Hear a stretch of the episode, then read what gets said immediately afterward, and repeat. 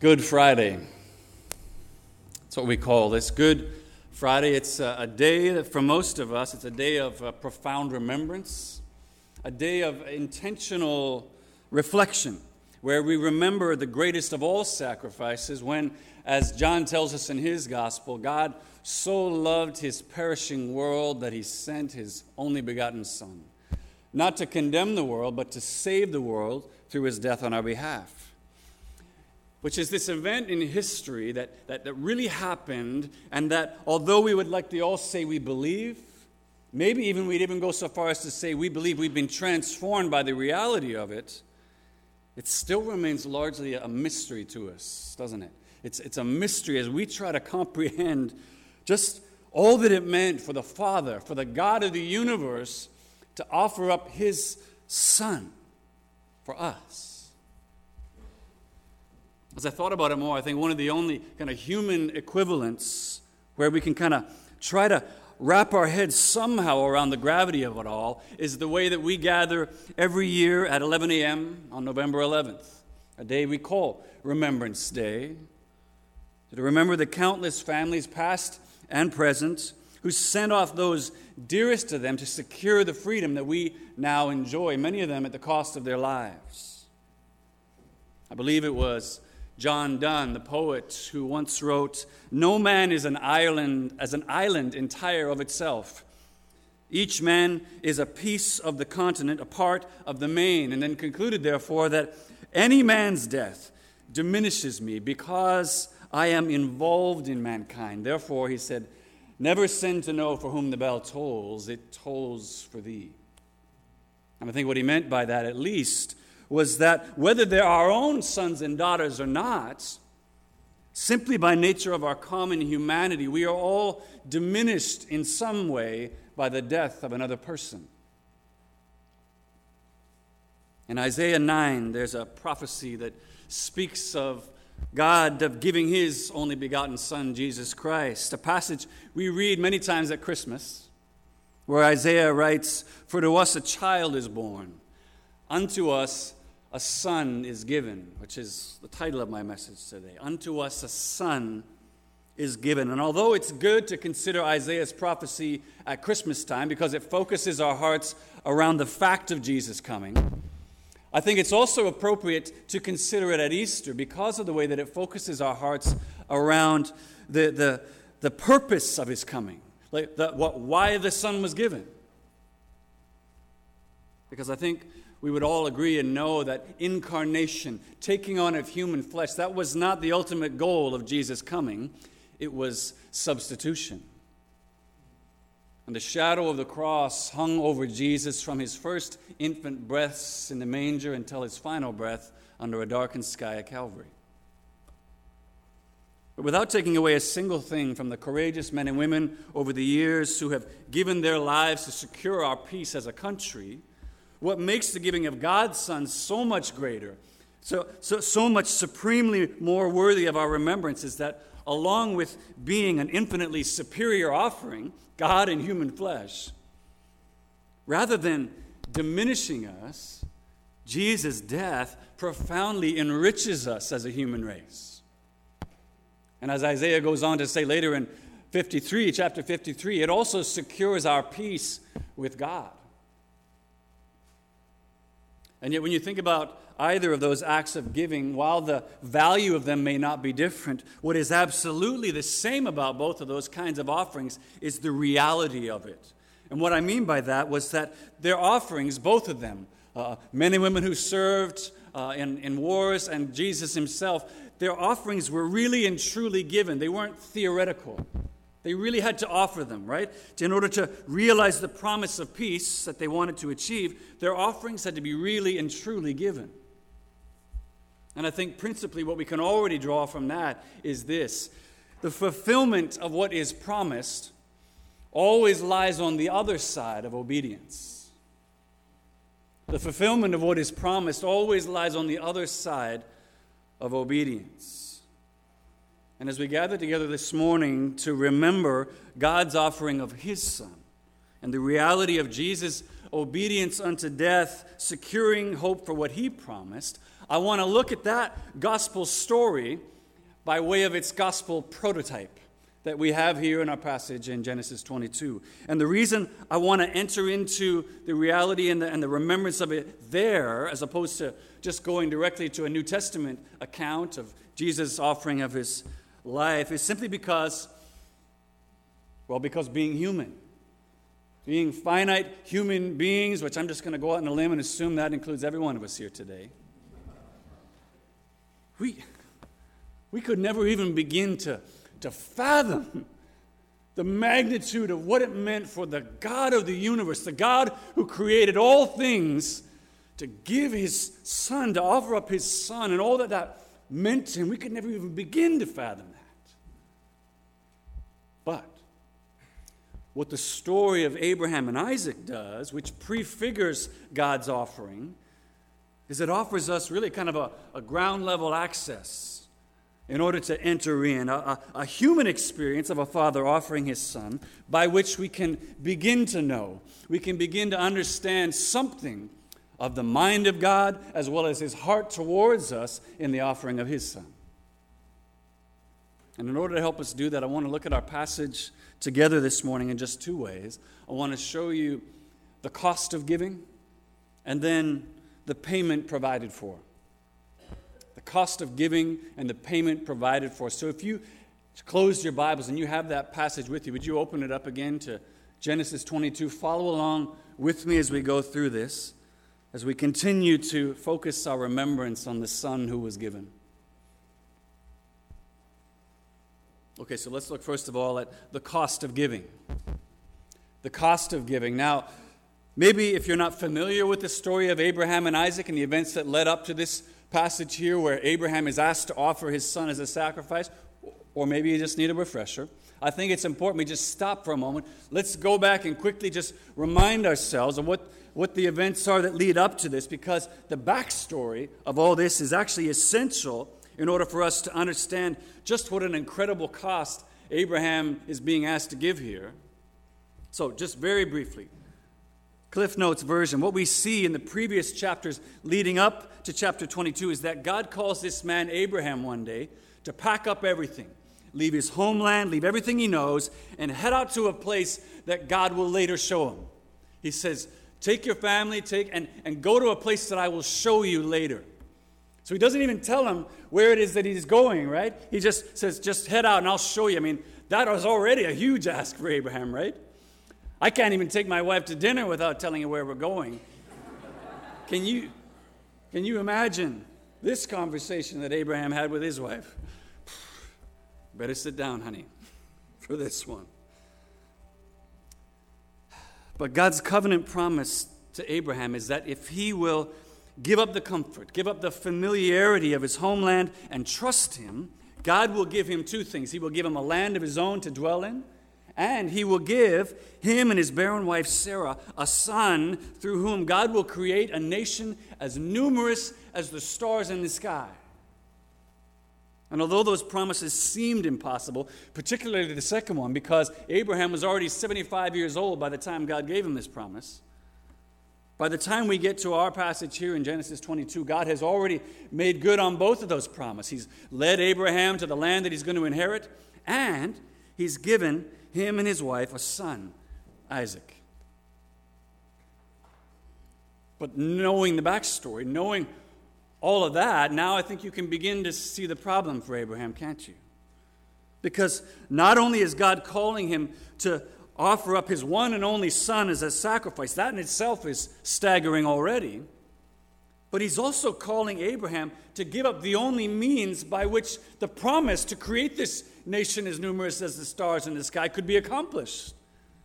He's having to sacrifice everything. God's taking away all hope, it seems, for, for the hope of this fulfillment of the promise to happen, along with asking Him to offer up this thing which is most precious to Him, His Son, His one and only Son.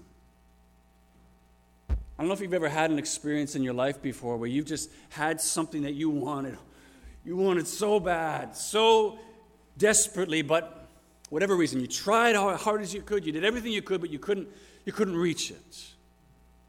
Only to basically give up hope, or maybe you did give up hope, and then somehow, you didn't even know how, but all of a sudden you, it's a miracle. You, you have it. You did end up getting that thing that you had longed for all this time, and now you have it. Maybe for you, it was also a child, like it was for Abraham and Sarah. Maybe it was finding that special someone to spend your life with. Maybe it was a career, a job. I don't know, whatever it is. But if you have had that experience before, you'll know just how treasured that thing can become once you have it, right? I mean, you never thought you'd even have a chance of holding this thing, and now that you got it, oh man, like there's nothing anyone could offer you that would make you willing to offer up this thing. They couldn't tear it from your hands. But if you know that feeling, then I think you'll also understand just how incredibly costly this ask is from God as well infinitely greater than anything God has asked Abraham to offer up up until this point. I mean, in fact, this, there is no higher cost that God could ask Abraham to offer. And if you look at the language God uses there in verse 2, take your son, your only son whom you love. What's clear is that in, by, by describing Isaac in this language, God knows that's what he's asking for. He knows he's asking Abraham for the most treasured thing he could possibly offer. Now, why would God do that? Why would he, why would he ask for that? Well, what most commentators I read agree is that the reason God uh, asked Abraham to offer up Isaac is likely because so precious, so treasured was this unexpected child for Abraham and Sarah that they had begun to shift to shift the focus of their worship, the focus of their trust and faith from the promiser to the promise. Which, if we're being honest, isn't that something that you and I still do all the time?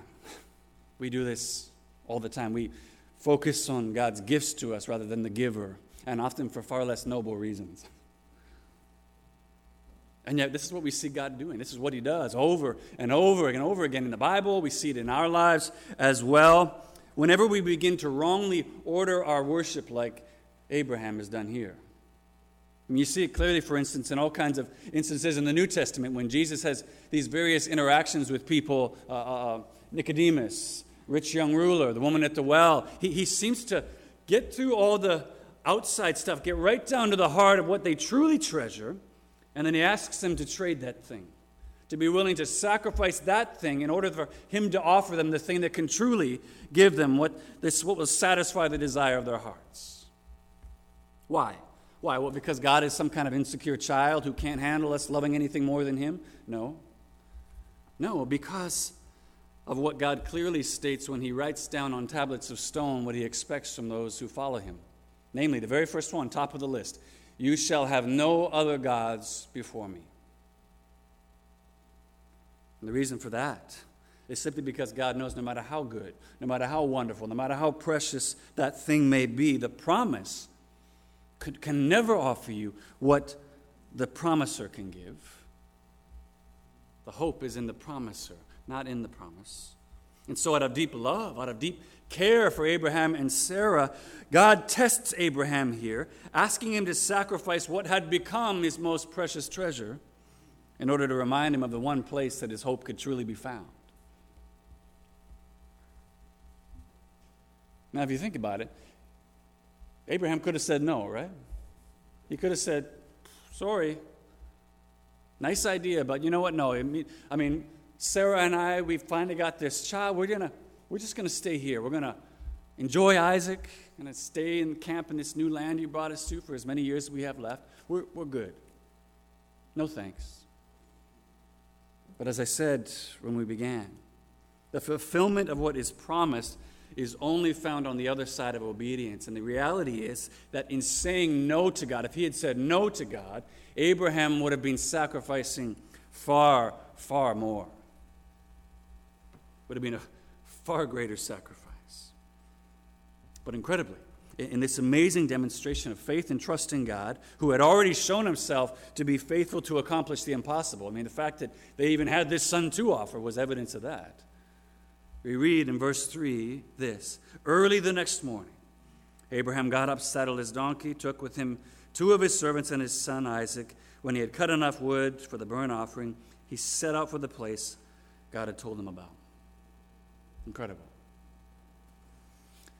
And as the story continues, and they just they're traveling for three days and they get closer and closer and closer to the place on the mountain in which Abraham will bind his only son, raise his knife in order to sacrifice his son. You could just feel, can't you, the, the tension growing inside him as they get closer and closer to this place. And as they're going up to this moment, I mean, everything within, every fatherly instinct in Abraham must have just been screaming out, No, you, you can't do this. I can't, I can't go through with this. But that's how this story helps us, actually. That's how this story helps us because if you can even imagine carrying out an act like this yourself with your own child, a child you love or care about, that then becomes the small window through which we can begin to understand something of the heart of God toward us, of the great love with which He loved us that Paul talks about in Ephesians 2. The incredible cost paid in the giving of His Son on the cross for your salvation. That's what it felt like. But what is unique about God's offering of His Son, again, granting the infinite worth of the offering, is that where Isaac seems to be entirely unaware of the costly sacrifice his father is about to make. You see in verse 7, he's like, uh, We got all the other stuff for the sacrifice. Where's the lamb? He doesn't seem aware of what's going on. Jesus was supremely aware of the sacrifice his father is making, and he willingly submits to it himself willingly submits to it. It's why we read in places like Hebrews 10, the voice of Jesus himself quoting Psalm 40, where he says, Sacrifice and offering you did not desire, but a body you prepared for me.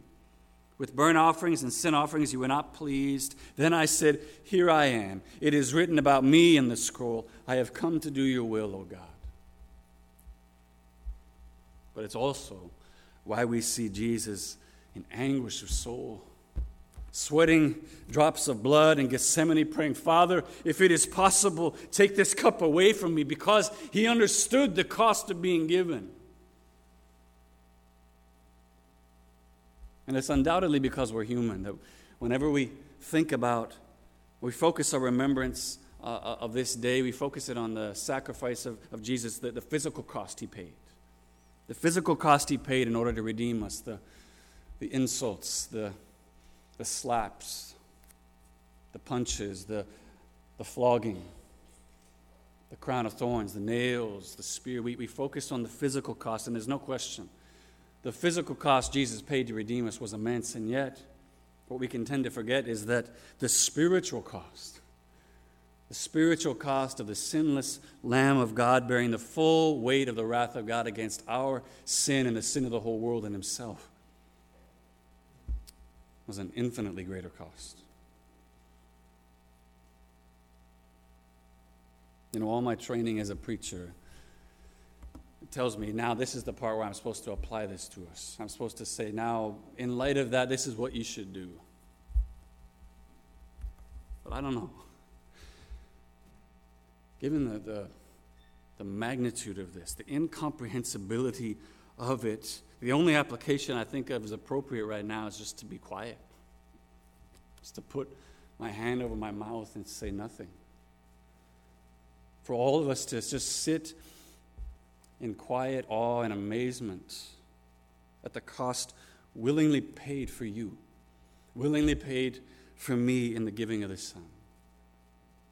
That's what we do at Remembrance Day services, don't we? We pause, we take a moment of silence to remember. So that's how I want that's what I want to do right now actually. I want to take a moment to just quietly sit and reflect on all this cost that was paid for us. And then in a moment I'm going to ask if God leads you and you feel led, would you speak out a simple sentence prayer of thanksgiving? Let's begin now to offer up thanksgiving that we're going to give for all eternity because He so willingly paid this cost for us. Let's take that moment of silence and then offer these prayers.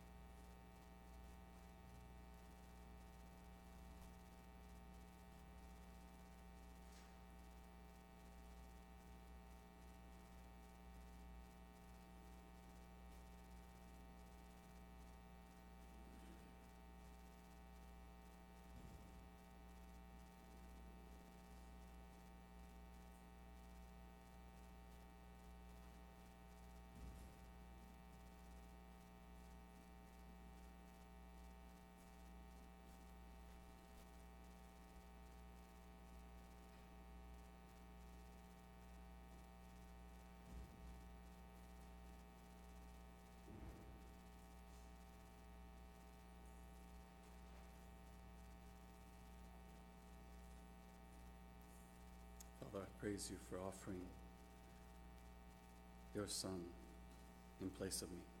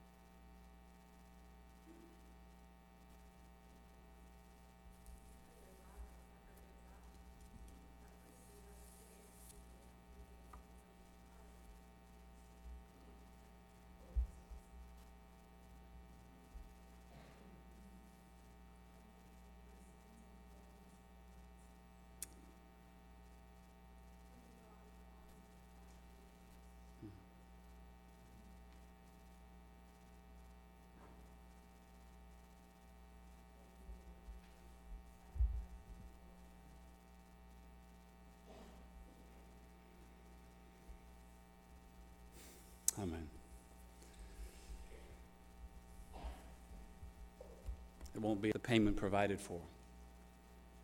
payment provided for. We need to look at this because this is something else unique about the story of Abraham and Isaac, by which we've been seeking to enter into the heart and mind of God in the giving of his son. For where Abraham was only willing to obediently offer up his son, and he was willing, what we celebrate today, the purpose of our gathering, is that God really and truly did offer his son. He really did sacrifice him on our behalf. And we know that Abraham was willing, truly willing to offer up his son because of what God says to him after he restrains him from following through on offering his son. In verse 12, there, look with me. He says, Do not lay a hand on the boy, don't do anything to him. Now I know that you fear God. Basically saying, All right, Abraham, now I can see. I can see now from the willingness of your action that you truly have oriented your worship right again. Your heart has been reoriented properly from the promise back to the promiser. How does God know that? He goes on, he tells us, Because you have not withheld from me your son, your only son. Yet, and yet, although Abraham was, was willing and ready, truly ready to follow through and offer his son in worship, what you see as you keep reading is this beautiful, I'm sure, very welcome moment of substitution taking place, God restrains Abraham from paying the cost and then provides a ram to be offered in place of Isaac. Look at verse 13. Abraham looked up, and there in the thicket he saw a ram caught by its horns. He went over and took the ram and sacrificed it as a burnt offering instead of his son. And in response to that, that substitution, what we read in verse 14 is this So Abraham called that place the Lord will provide, Jehovah Jireh. And to this day it is said, On the mountain of the Lord it will be provided. Which is why I said, though Abraham was willing to pay the cost, God provided a substitute to be offered in place of Isaac. He, God, God was making, providing payment for the cost of giving so that Abraham didn't have to pay it himself once he saw that he was truly willing to pay it. But you see, this is where the story of Abraham and Isaac and, and what we're remembering today on Good Friday now reveals some incredible parallels, but also one very significant, even more powerful difference. Consider this. Just as Abraham's son Isaac carries the wood on which he will be sacrificed up the mountain in verse 6, so too does God's son carry the wood of the cross on which he will be sacrificed up Golgotha. What a little uh, historical geography also reveals that this Mount Moriah, referenced in verse 2, where Abraham is to offer up his son, is the location centuries later where Solomon builds the temple. That temple is destroyed. It's then rebuilt by Herod immediately beside a smaller mountain, a hill really, called Golgotha, called Calvary where 2,000 years ago God's Son, whom He loved, laid down on the wood and was bound to it with rope as well as with nails. Only this time, there was only silence from heaven and no substitute was offered. Why? Because He was the substitute. Jesus was God's provision of a lamb and not given in place of one son only, but given in place of every son, every daughter who puts their faith in what his substitutionary death would accomplish. How rightly did Abraham name this place Jehovah Jireh, the Lord will provide. Here on that mountain, it was provided for you and for me. Praise God.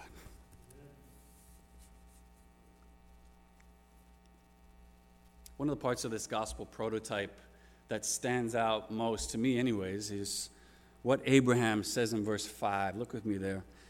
He gets, to the, gets in view of the place where he's supposed to go up and offer Isaac, and then he turns to his servants who are with him.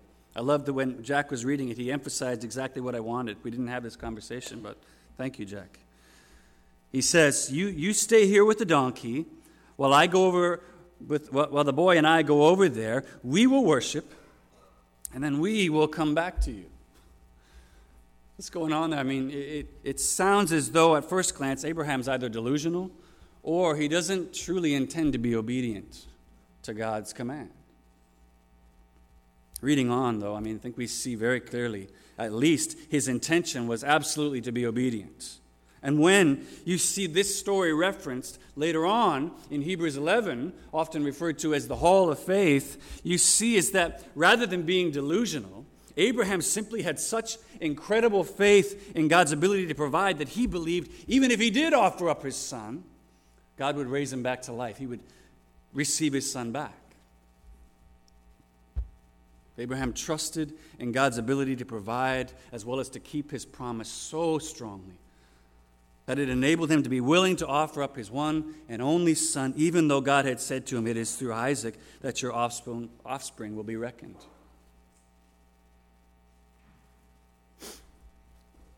And because of his willing faith, God could now say to Abraham, Now I know that you fear God, because you have not withheld from me your son, your only son.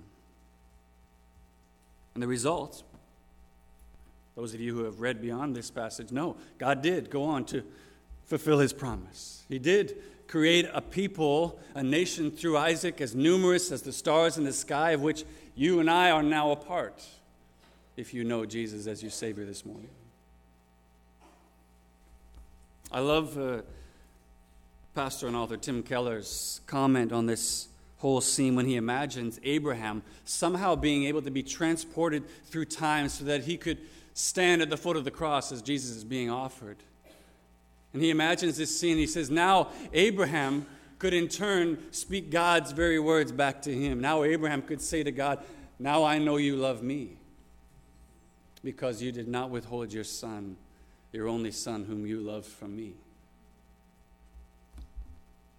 I wonder, could you say that same thing today? As we gather together here to remember God's Son given on our behalf, could you say that same thing today? As we stand, figuratively speaking, at the foot of the cross and consider the magnitude of what it meant for God to offer His Son, as well as the fact that Jesus willingly paid that cost in my place and in your place. Could you say that?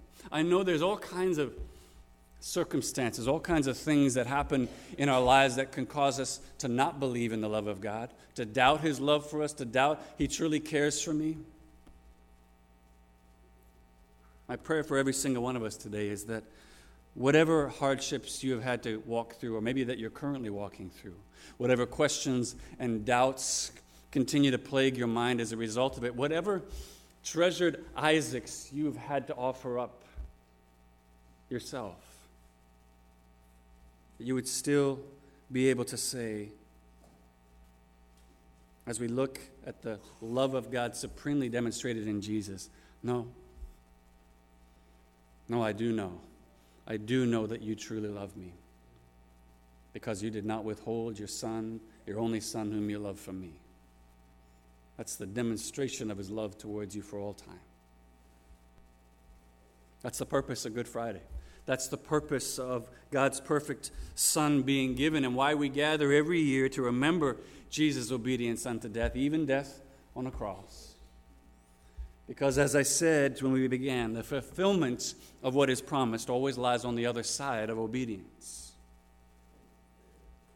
And the promise of peace with God, the promise of a restored relationship with God given in the very moment that we lost it in the Garden of Eden.